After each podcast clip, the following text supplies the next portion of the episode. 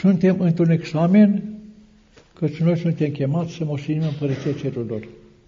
Și în examenul acesta suntem puși să fim atenți la credința noastră, la reîntoarcerea la credința strămoșilor și strămoșilor noștri, să trăim în ea și tocmai dumneavoastră care sunteți intelectuali, azi și mâine, puteți influența nu cu vorba, ci cu atitudinea dumneavoastră de viață creștină, puteți influența extrem de mult în neamul acesta românesc și creștinesc, ca din nou să se întoarcă la prețui viața creștină, morală, cinstită, să prețească munca ca să ne folosim noi pământul, că și așa, cei ce cumpără pământul nostru azi cu bani furați tot de la noi, mă pune-te pe mine să lucru mâine. Și dacă sunt în Spania pentru un ban, sunt silit că și acolo e criză să vin iar acasă, că tot la lucru trebuie să ajung. Să-mi lucrez eu cu cinste pământul care e al meu și îl gunoiesc cu gunoi natural ca plantele noastre să fie denaturate și să trăim în sărăcia noastră, cu cinste, pentru demnitatea noastră ca oameni și ca și creștini și ca să se mențină un, ființa neamului care este nimic altceva, după părerea lui Stăniloae și al lui Nichifor Crainic sau de lui Ioan Dobri. Nu este nimic decât o familie dezvoltată. Iar faptul că toate neamurile vor fi prezente în Dumnezeu la jucată de urmă, este mărturire lui Hristos, că neamurile vor denui. Chiar dacă vrem noi, prin nu știu ce jonglerii, să fim toți o apă și un pământ. Neamurile trebuie să dăinuie ca o familie care se dezvolte. E, conștiința aceasta învață concepția creștină de viață, ne îndeamnă Mântuitorul să credem așa și citind zi de zi cuvintele Mântuitorului, învățăturile personalității acestea, și Felia, de pildă, și Boca, și căutând îndrumările personalităților deosebite care sunt încă în țară, ne dăjim să revenim la a ne echilibra viața în același duh în care au trăit moșii și strămoșii noștri și ființa neamului acesta să ne dispară și nici noi să nu ajungem în iad, ci să ajungem în Împărăția Lui Dumnezeu, așa cum ne-a creat Dumnezeu. E destul atât. Da. Părinte, ați trecut și ați cunoscut și perioada intervelică, ați cunoscut perioada comunistă, cunoașteți acum și perioada postcomunistă? Nu. Ba da. Nu. Ce cunosc lumea de creștere creștină între cele două război și înainte. De ce? Păi de ce? Nicolae Paurescu doar este o trăit uh, înainte de, de primul război mondial. Și este un creștin din Iosif Italie. E, deci, da. neamul acesta și-a crescut. Numai după războiul al doilea, au venit, nu cum zice, satana, prin cei ce nu cred în Dumnezeu, să lupte împotriva creștinilor. Și să continuă azi și mâine aceeași luptă. Aceiași atei, mai vicleni, luptă împotriva moralei creștine. Asta vreau să vă întreb. Ați cunoscut perioada interbelică, ați cunoscut și perioada aceasta comunistă, cunoașteți acum perioada postcomunistă. Credeți că acum e mai greu să fii creștin, să te ții de învățătura de credință decât înainte?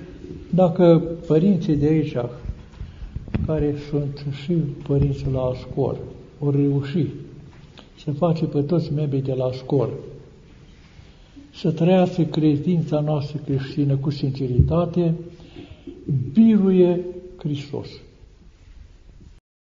Având o vârstă respectabilă și trecând prin multe greutăți, fătuiți-ne cum să devenim mai grijuli față de Biserică și Hristos, față de familie și aproapele și cum să biruim marea ispită a vremii, banii și avuțiile. Ah. Cine vrea să vină după mine, așa m-a zis Hristos să se lapede de sine aceasta a egoismului, să-ți ia crucea și să o numeze. Așa a zis. Nu. Da. Și atunci ce fac? Sfinția voastră a citit viețile martirilor. Sunt foarte multe cărți, nu pe toate. Păi câteva. N-ați observat că Hristos rânduie cine să fie martir și cine să fie cuvios și să rămână în viață. În Ecomedia, pe vremea lui eh, Maxim, Maximilian, sau nu? Este ucis toți creștinii din biserică, din Ecomedia sau din Antiochia. Nu știu cum episcopul scapă. Și fuge în munți. Și îi poruncește Hristos, du-te înapoi în lume. Și de ce? Mori ca de martir. Dar prin felul cum o mărturisim face prezența păgânilor, credința Iisus Hristos, o mulțime de păgâni au trecut la creștinism. Te știi Dumnezeu ce să facă cu noi. Și apoi, în orice împrejurare întrece, deosebit de mult ne ajută Sfânta Fecioară Maria dacă știm să o rugăm cu sinceritate. Și ne măstrăm, măstrăm. Și apoi, ea a fost bogată? Cine? Sfânta Fecioară. Nu, nu. Și orfană. O mări de foame? O atunci nici noi. Părinte, precis ați auzit că se vorbește tot mai mult despre sfârșitul lumii. Ce părere aveți? Sfârșitul este aproape? Întreabă cineva. Întreabă, este aproape. Eu știu. Doar aveți pe Sfântul Apostol Pavel și și pe Petru, care zice, a cui vreme? Venirea Mântuitorului e foarte aproape. Nu așa zice adesea. E, rostul acestei, a acestor afirmații este următorul. Să fim pregătiți în orice clipă de venirea Mântuitorului.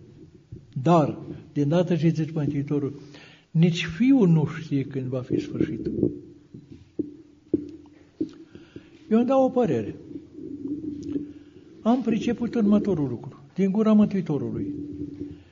Toți cei ce ajung să, moș- să câștige viața, adică să ajungă în rai, însemnează asta. Când ia de moarte. E, sunt, ajung îngeri să fac îngerii lui Dumnezeu. Nu așa zice? Așa zice sau nu? Nu cu ești cu vorbele astea. E, e bine. O treime din numărul îngerilor care nu știm cât de mare a fost, o căzut. Când numărul acestor îngeri căzuți va fi înlocuit de pruncii mamelor noastre, adică vor fi crescuți sfințindu-și viața, sunt semne că poate fi sfârșitul. Deci ascultați pe Arsenie Boca, nașteți copii vrednici să fie toți popi, Orice fel de popi. Cum? Vrednici de punerea aceea. Pe cum a trimis pe mine Tatăl, vă trimit eu pe voi. Pentru că tot ați amintit de Părintele Arsenie Boca. Întreabă cineva, vă mai amintiți vreo întâlnire avută cu Părintele Arsenie Boca, vreun cuvânt mai deosebit al dânsului sau vreo întâmplare deosebită împreună cu dânsul? Da. Cu un an și jumătate înainte de a muri, m-a invitat pe mine și careva din familie să stăm de vorbă între mai puțin ochi. Mă cuno- ne cunoșteam mai de, de mult, o leacă, din 58 ne cunoșteam personal. Așa știam despre părintele de până 42. Și eu nu i-am spus, dar mă silise protopopul să fac pe duhovnic pentru preoți. Și aici este foarte delicat, că sunt impedimente pentru preoți de a nu mai sluji. Și în cazul de acestea, duhovnicul nu mai poate dezlega și îl poate dezlega numai episcopul. Dacă îl poate. Deci am poruncit așa, fără să-i spun că, Doamne, îți spun cu treaba asta. Ce nu poți tu dezlega ca duhovnic, trimite la episcopi. Cum rezolvă problema, răspund ei înaintea lui Dumnezeu. Și am trăit o experiență. și iată care, o mărturisesc. În Filocalia, volumul 10, și din gura duhovnicului fraților Karamazov, aflați, aflăm, și nu știam la ora aceea, am aflat anul trecut de ziua cruce, că nu-i voie să te aduci aminte de păcatele altuia. decât în măsura în care nu-l judeci, și din conte te roși pentru el, că așa se împlinește porunca, iubește pe aproapele tău ca pe tine însuți. Și am făcut o bocănă. Am ținut minte păcate de cuiva care dădea informațiile la Ministerul de Interne în timpul regimului comunist. Și un fiu de-a lui, voi să fie om de demnitate, i-am zis, sunt seama de informație, ce pune că vrei să fii ca și tată tău. Adică un informator despre alții. Și Părintele Arsenie Boca mi-a atras atenția că treaba asta de a ține minte păcatele alta și a spune cu a le promova, e un păcat enorm, pe care nu ți-l poți dezlega tu decât de ispovedire la episcop. Și să-ți corectezi viața. M-am dus la biblioteca de la uh, Mănăstirea Prislop, o bibliotecă bine pusă la punct, de un profesor al episcopilor, și pe masă erau tocmai frații Karamazov și volumul 10 din filocarie. Unde? Isaac Siru spune așa, dar eu n-am citit-o până acolo. Datoria noastră este să mă rog, iar duhovnicul din frații Vărăzății și pentru satana, nu să țin minte păcatele și să le promovez. Și când am, n-am reușit să fiu în stare ca să iubesc pe fratele meu, ca pe mine, să nu-i judec slăbiciunile și neputințele, ci să mă rog pentru el, pentru asta nu mă poate dezlega decât episcop.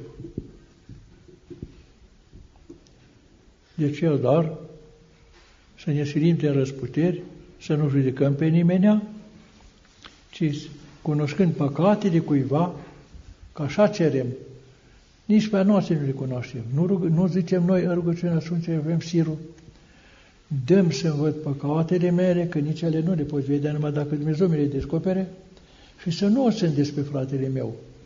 Și nu o sândesc dacă văzându-i și neputințele și păcatele, mă rog pentru ele și pentru el. Ca Dumnezeu să ajute să le poate cunoaște și înfrânge. Dar în același timp, mă rog, ai milă, Doamne, ca nici eu să nu cad în păcatele care văd și ispitele care sunt pe fratele meu, dar nici în păcatul mândriei, socotind că eu nu le am pe asta. În limba română. Îi desul atât. Cineva mă întreabă tot legat de Părintele Arsenie Boca, dacă ați cunoscut pe mama, dacă ați cunoscut pe mama părintelui, pe mama părintelui, dacă ați cunoscut-o, și ce relație era între mamă și fiul? Dragul meu, Părintele Arsenie Boca a fost și el pușcăriaș de multe ori. Vă spun două întâmplări. Una, am cunoscut pe un tânăr care a fost arestat de la teologia, din, tot pentru din Dumnezeu, din Sibiu. Îl cunoștea pe Părintele Arsenie. Ci eu am fost arestat mai târziu decât ceilalți colegi și am nimerit noapte când m-au arestat în aceeași celulă cu Părintele Arsenie Boca. Când m-a chemat anchetatorul dimineața, Părintele Arsenie se plimba prin celulă. Adică ce făcea? Să ruga. Dar nu cu voce tare. Când am ieșit, mi-a zâmbit, era la ușă. Peste 4-5 ore când m-au adus, l-am găsit în aceeași postură, în același loc, nemișcat. Când am ajuns la tribunalul militar, ne-a dat voie să ne vedem dosarele, și am observat următorul lucru. Pe mine m-au anchetat după informații care au dat alți colegi despre mine, care s-au gândit că fugar, mi-au pus în cârcă multe treburi. Și ce am observat? Două pagini au fost lipite de oaltă când antecatorul le-a dat așa, după care m-a închetat. În paginile acelea erau scrise despre mine lucruri care dacă după ele m-a anchetat, eu căpătam 25 de ani de pușcărie.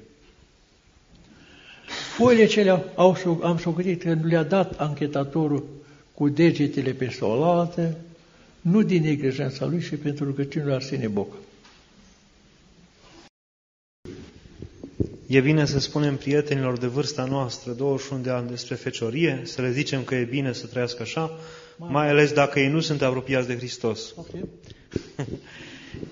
E bine să spunem apropiaților noștri că e bine să-și țină fecioria, chiar dacă ei nu sunt apropiați deloc de Dumnezeu, de Hristos.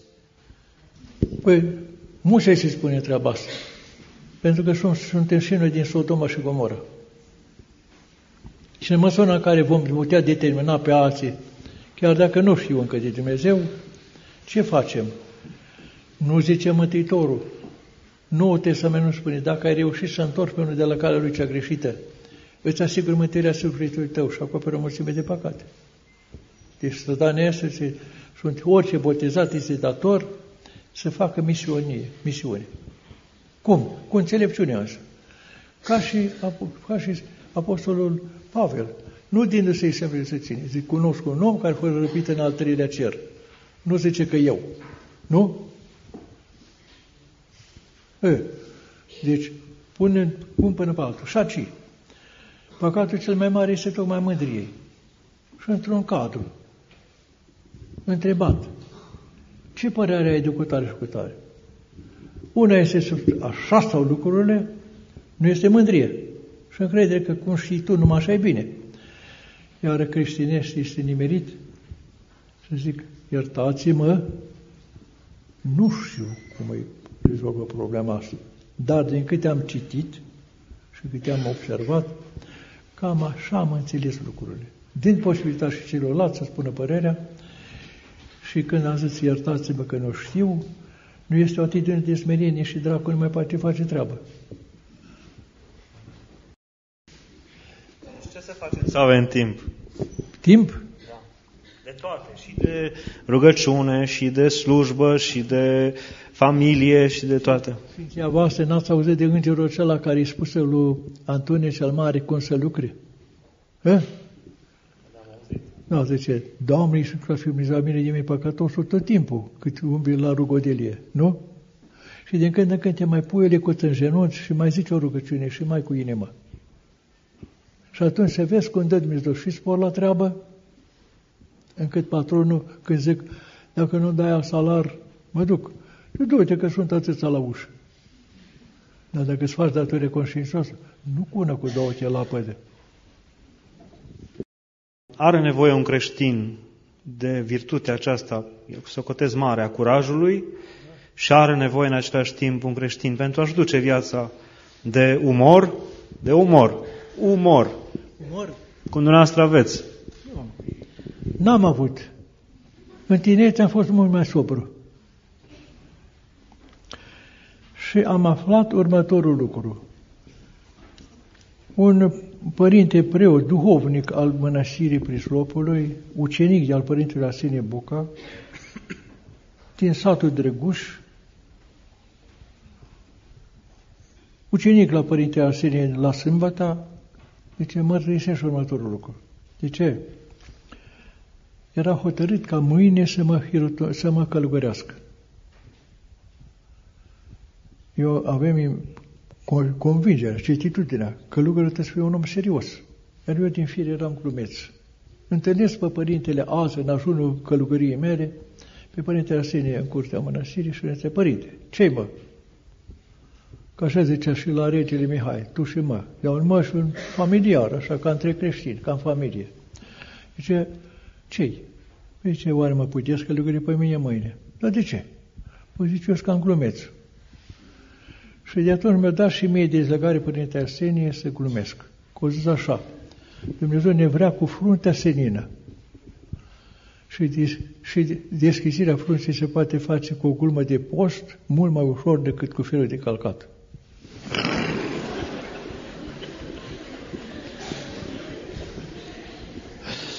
Gluma însă să fie cu cuvinte, cu bun simț, nu cu înțelesuri echivoce. Adică să nu fie de la crâșmă. Nu. V-am răspuns și la gluma asta. Nu. V-a ajutat în greutățile din viață și în toate încercările, umorul. V-a ajutat în greutățile din viață, umorul. Uite, foarte mult și acum oamenii ăștia nu m-au ascultat dacă nu glumeam.